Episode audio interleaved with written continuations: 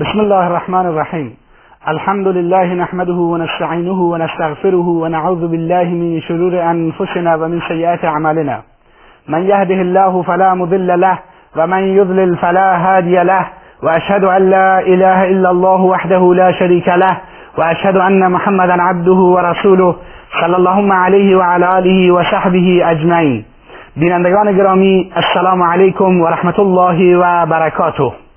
با زندگی نامه گوهربار نبی اکرم صلی الله علیه و آله و سلم این بزرگترین مرد تاریخ بشریت در خدمت شما هستیم. در جلسه گذشته صحبت کردیم که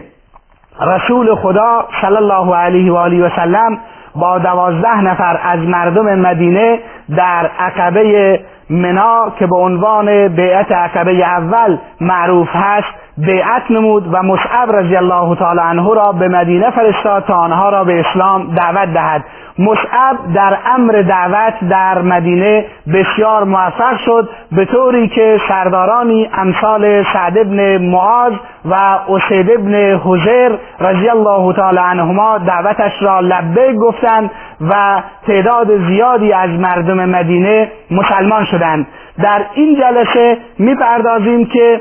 عاملی که باعث مسلمان شدن سریع مردم مدینه بود یا عواملی که باعث مسلمان شدن آنان شد و به دنبال آن بیعت عقبه دوم شکل گرفت چه عاملی بود؟ باید بگیم که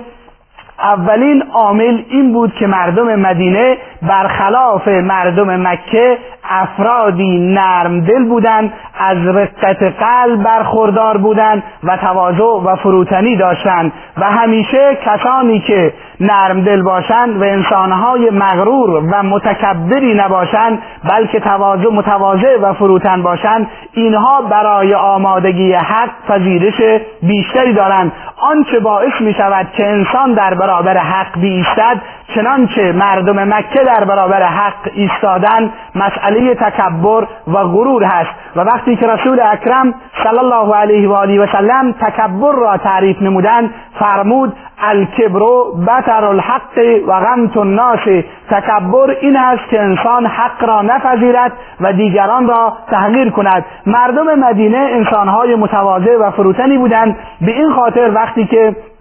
دعوت برای اونها دعوت حق برای اونها مطرح گردید زود مسلمان شدند شاید هم پیامبر اکرم صلی الله علیه و آله و سلم به این نکته اشاره دارند. آنجایی که درباره مردم یمن فرمودند جاءکم اهل الیمنی هم ارق و افعدتا و الین و قلوبا. اهل یمن نزد شما اومدن که اونها قلبهای بسیار رقیقی و دلهای بسیار نرمی دارند یعنی از دلهای بسیار نرم و خوبی برخوردار هستند و می‌دونیم که مردم مدینه یعنی اوس قبایل اوس و خزرج اساسا از یمن هجرت کرده بودند و به مدینه منوره آمده بودند و اصالت یمنی داشتند. به این خاطر از قلب و دل نرمی برخوردار بودند متواضع و فروتن بودند و دعوت رسول خدا صلی الله علیه و آله و سلم رو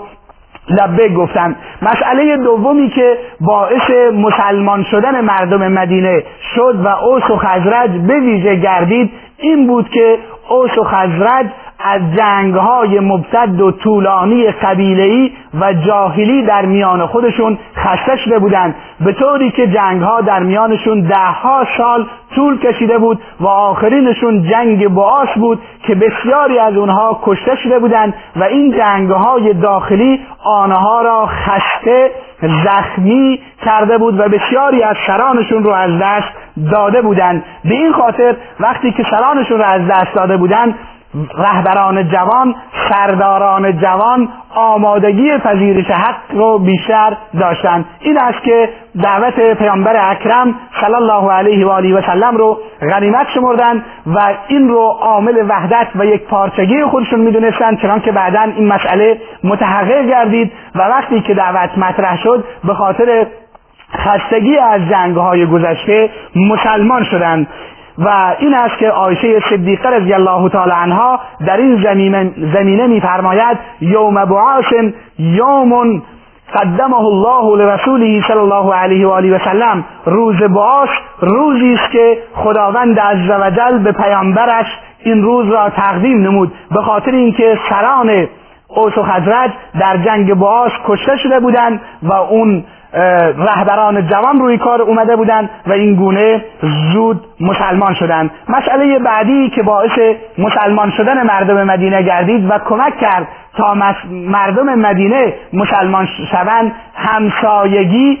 همسایگی اونها با یهودی ها بود. برخلاف مردم مکه که با اهل کتاب سر و کاری نداشتند بلکه از دور فقط سخنانی میشنیدند مردم مدینه با یهود مدینه همسایه بودند و نسبت به آنچه که یهود درباره ادیان آسمانی می‌گفتند آشنایی و شناخت داشتند این است که یهود همیشه این نکته رو می‌گفتند و این نکته رو مطرح می‌کردند که به زودی پیامبری مبعوث می شود و ما به اون پیامبر ایمان می آوریم و شما مشرکین و کفار را قلع و قم می کنیم و در روایات اومده که می گفتن تهدید می کردن اوس خزرج را و می گفتن پیامبری به زودی پیامبر آخر الزمان به زودی خواهد آمد. ما به اون پیامبر ایمان می آوریم و نقتلکم قتل عاد و ارم. و شما را اونطوری که عاد و ارم کشته شدن و هلاک شدن شما را خواهیم کشت. این مسئله در ذهن, ذهن مردم اوس و خزرج وجود داشت و وقتی که صدای پیامبر آخر زمان را شنیدن باعث شد که زود صدای این پیامبر رو لبیک بگن. این مطلب رو قرآن کریم بسیار جالب به تصویر می‌کشد. اونجایی که میفرماید ولما جاءهم کتاب من عند الله مصدق لما معهم و كانوا من قبل یستفتحون علی الذین كفروا هنگامی که نزد یهودیان کتابی از جانب خدا آمد یعنی قرآن مصدق, مصدق لما معهم که تورات آنها را تصدیق می‌کرد و کانو من قبل یستفتحون علی الذین کفرو و قبلا بر کسانی که کفر ورزیده بودند یعنی بر اوس و خزرج و مشرکین مدینه طلب فتح می‌کردند. می‌گفتند این پیامبر میآید ما به او ایمان میآوریم و بر شما پیروز می‌شویم. فلما جاءهم ما عرفوا کفروا به. وقتی که آمد نزد اونها آنچه که آن را میشناختند یعنی دستورات اسلام را که به خوبی میشناختند کفروا به. با آن کفر ورزیدند. فلعنت الله علی الکافرین پس لعنت خدا بر کافران باد. این گونه به هر حال یهودیان صحبت از پیامبر آخر زمان می‌کردند و اوس و خزرج را تهدید می‌کردند و این مسئله زمینه ای در میان اوس و خزرج برای مسلمان شدن پیدا کرده بود و با مطرح شدن دعوت پیامبر اکرم صلی الله علیه و آله و سلم تعدادی از اوش و حضرت تعداد زیادی مسلمان شدند بعد از اینکه تعداد زیادی مسلمان شدند و مصعب رضی الله تعالی عنه موفقیت هایی کسب کرد در سال سیزدهم بیست مصعب رضی الله تعالی عنه مقداری قبل از موسم حج به مکه مکرمه آمدند و گزارش کار خودشون را به رسول خدا صلی الله علیه و آله و سلم ارائه نمودند و گفتند که مردم مدینه تعداد زیادی از مردم مدینه مسلمان شدند و آمادگی دارند که با شما بیعت بکنند و از شما دفاع بکنند و از دعوت در برابر حمله مشرکین و کفار حمایت بکنند. این است که این زمینه رو مصعب ابن عمر رضی الله تعالی عنه در مدینه فراهم نمود و گزارشش را به رسول اکرم صلی الله علیه و آله و سلم عرضه نمود و زمینه برای بیعت دوم عقبه فراهم گردید. تعداد زیادی از کسانی که مسلمان شده بودند در مدینه منوره از طوایف اوس و خزرج در موسم حج همراه با مشرکین مدینه که به حج اومدن که حدود 500 نفر از مشرکین در مجموع جمعیت جمعیتشون بود به مکه مکرمه آمدند. تعداد مسلمانانی که در 13 بیست به مکه مکرمه آمدند هفتاد و سه تا مرد و دو تا زن بودند وقتی که اینها در مدینه اومدن تصمیم گرفتن که با پیامبر خدا ببخشید وقتی که اینها در مکه اومد به مکه اومدن تصمیم گرفتن که با پیامبر خدا صلی الله علیه و آله و سلم بیعت بکنن و از ایشون اعلام حمایت بکنن. این است که جابر رضی الله تعالی عنه خطاب به کسانی که از مدینه آمده بودند گفت و خودش هم انصاری و از مدینه بود گفت الامتا نترک رسول الله صلی الله علیه و آله و سلم؟ یطوف و یطرد فی جبال مکه و یخاف. تا که ما رسول خدا صلی الله علیه و سلم را رها کنیم که هر کجا سرگردان بگردد در کوههای مکه مطرود باشد و از طرف کفار و مشرکین ارعاب شود و ترسانده شود. این است که این گونه زمینه برای بیعت آماده شد. وقتی که وارد مکه مکرمه شدن مذاکره با رسول اکرم صلی الله علیه و سلم و برنامه ریزی برای بیعت عقبه دوم آغاز شد. تصمیم گرفتند که در اواسط ایام تشریق در قسمت پایانی شب در عقبه منا در گردنه نزدیک منا نزدیک جمره بزرگ در آنجا بدور از چشم مشرکین و کفار اجتماع بکنند و پیامبر اکرم صلی الله علیه و آله و سلم با آنها بیعت بکند. این است که شب هنگام بعد از گذشتن یک سوم شب بعد از اینکه بیشتر مردم به خواب رفتن مسلمانانی که از مدینه اومدن یک نفر و دو نفر جایگاهشون رو و محل استراحتشون رو ترک کردند و به گردنه منا آمدند و در آنجا رسول خدا صلی الله علیه و آله و سلم همراه عباس ابن عبدالمطلب که تا آن زمان هنوز مسلمان نشده بود منتظر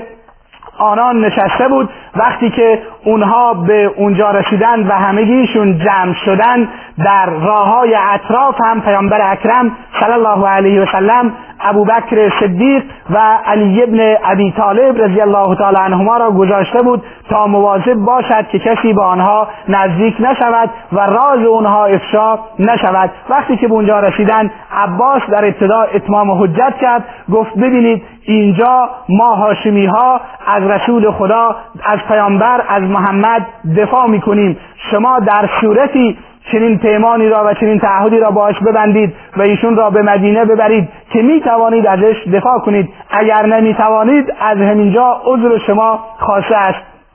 اما انصار و مؤمنانی که از مدینه منوره اومده بودند اصرار ورزیدند و گفتند که ما مطمئنا از ایشان دفاع خواهیم کرد و توانایی دفاع از ایشان را هم داریم. به هر حال سخنان در آنجا رد و بدل شد. بعد از اون رسول اکرم صلی الله علیه و آله و سلم تصمیم گرفت که از اینها بیعت بگیرد و این بیعت به عنوان بیعت عقبه دوم مطرح گردید که بنده های این بیعت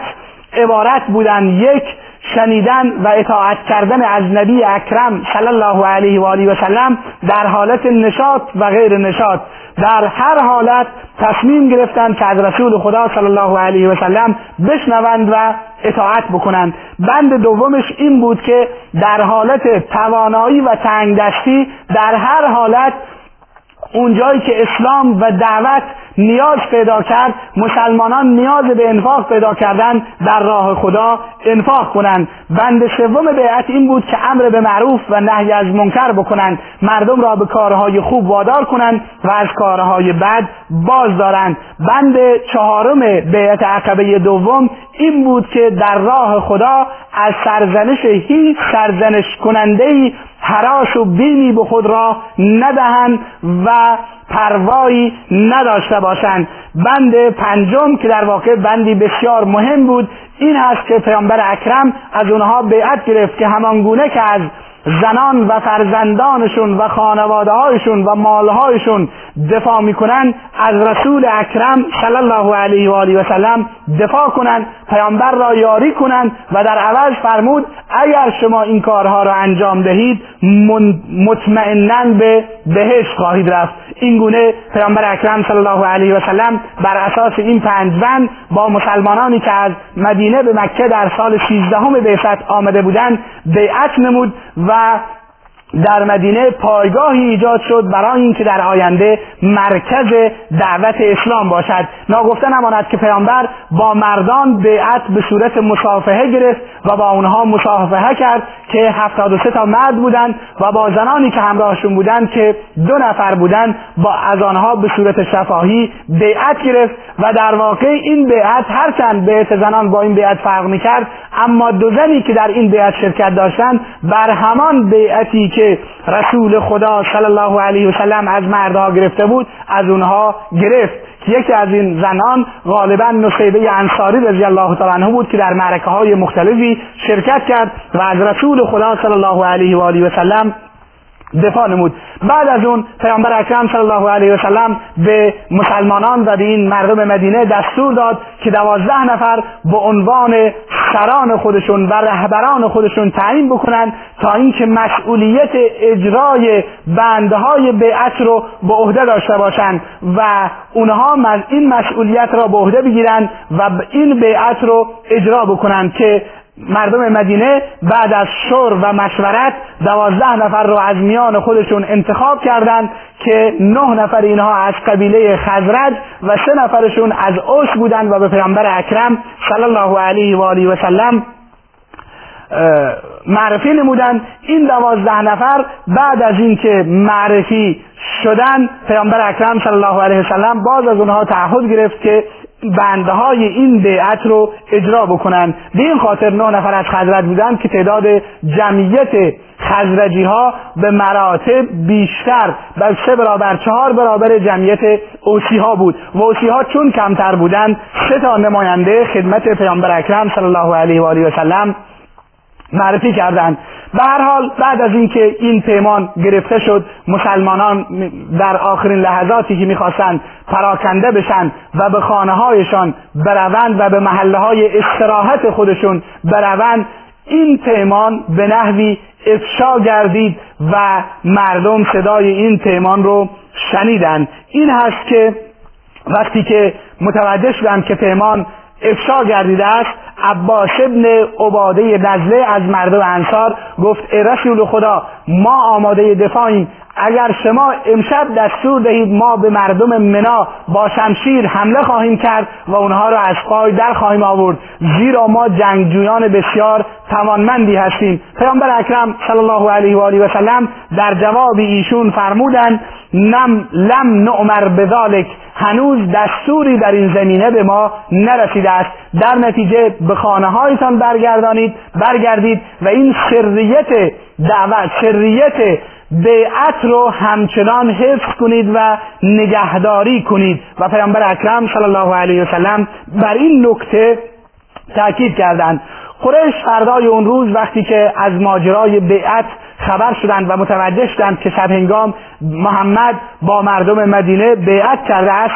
چون از این مسئله بسیار احساس خطر می‌کردند صبح تعدادی از سران قریش نزد مردم مدینه اومدند و از اونها پرسیدند که ما چنین خبری شنیده ایم چون می‌دونیم که بیشتری مردم مدینه ای که در اونجا حضور داشتن مشرک بودند و تعدادشون زیاد بود مسلمانان فقط هفتاد و پنج نفر یا این حدود بودند مشرکان مدینه سوگند خوردند که ما از چنین جریانی اطلاع نداریم و مسلمانان در برابر سخنان قریش سکوت کردند و چیزی نگفتند این گونه این بیعت به سلامت به پایان رسید بدون از اینکه در این مرحله دچار مشکل بشود. حالا درسهایی که ما از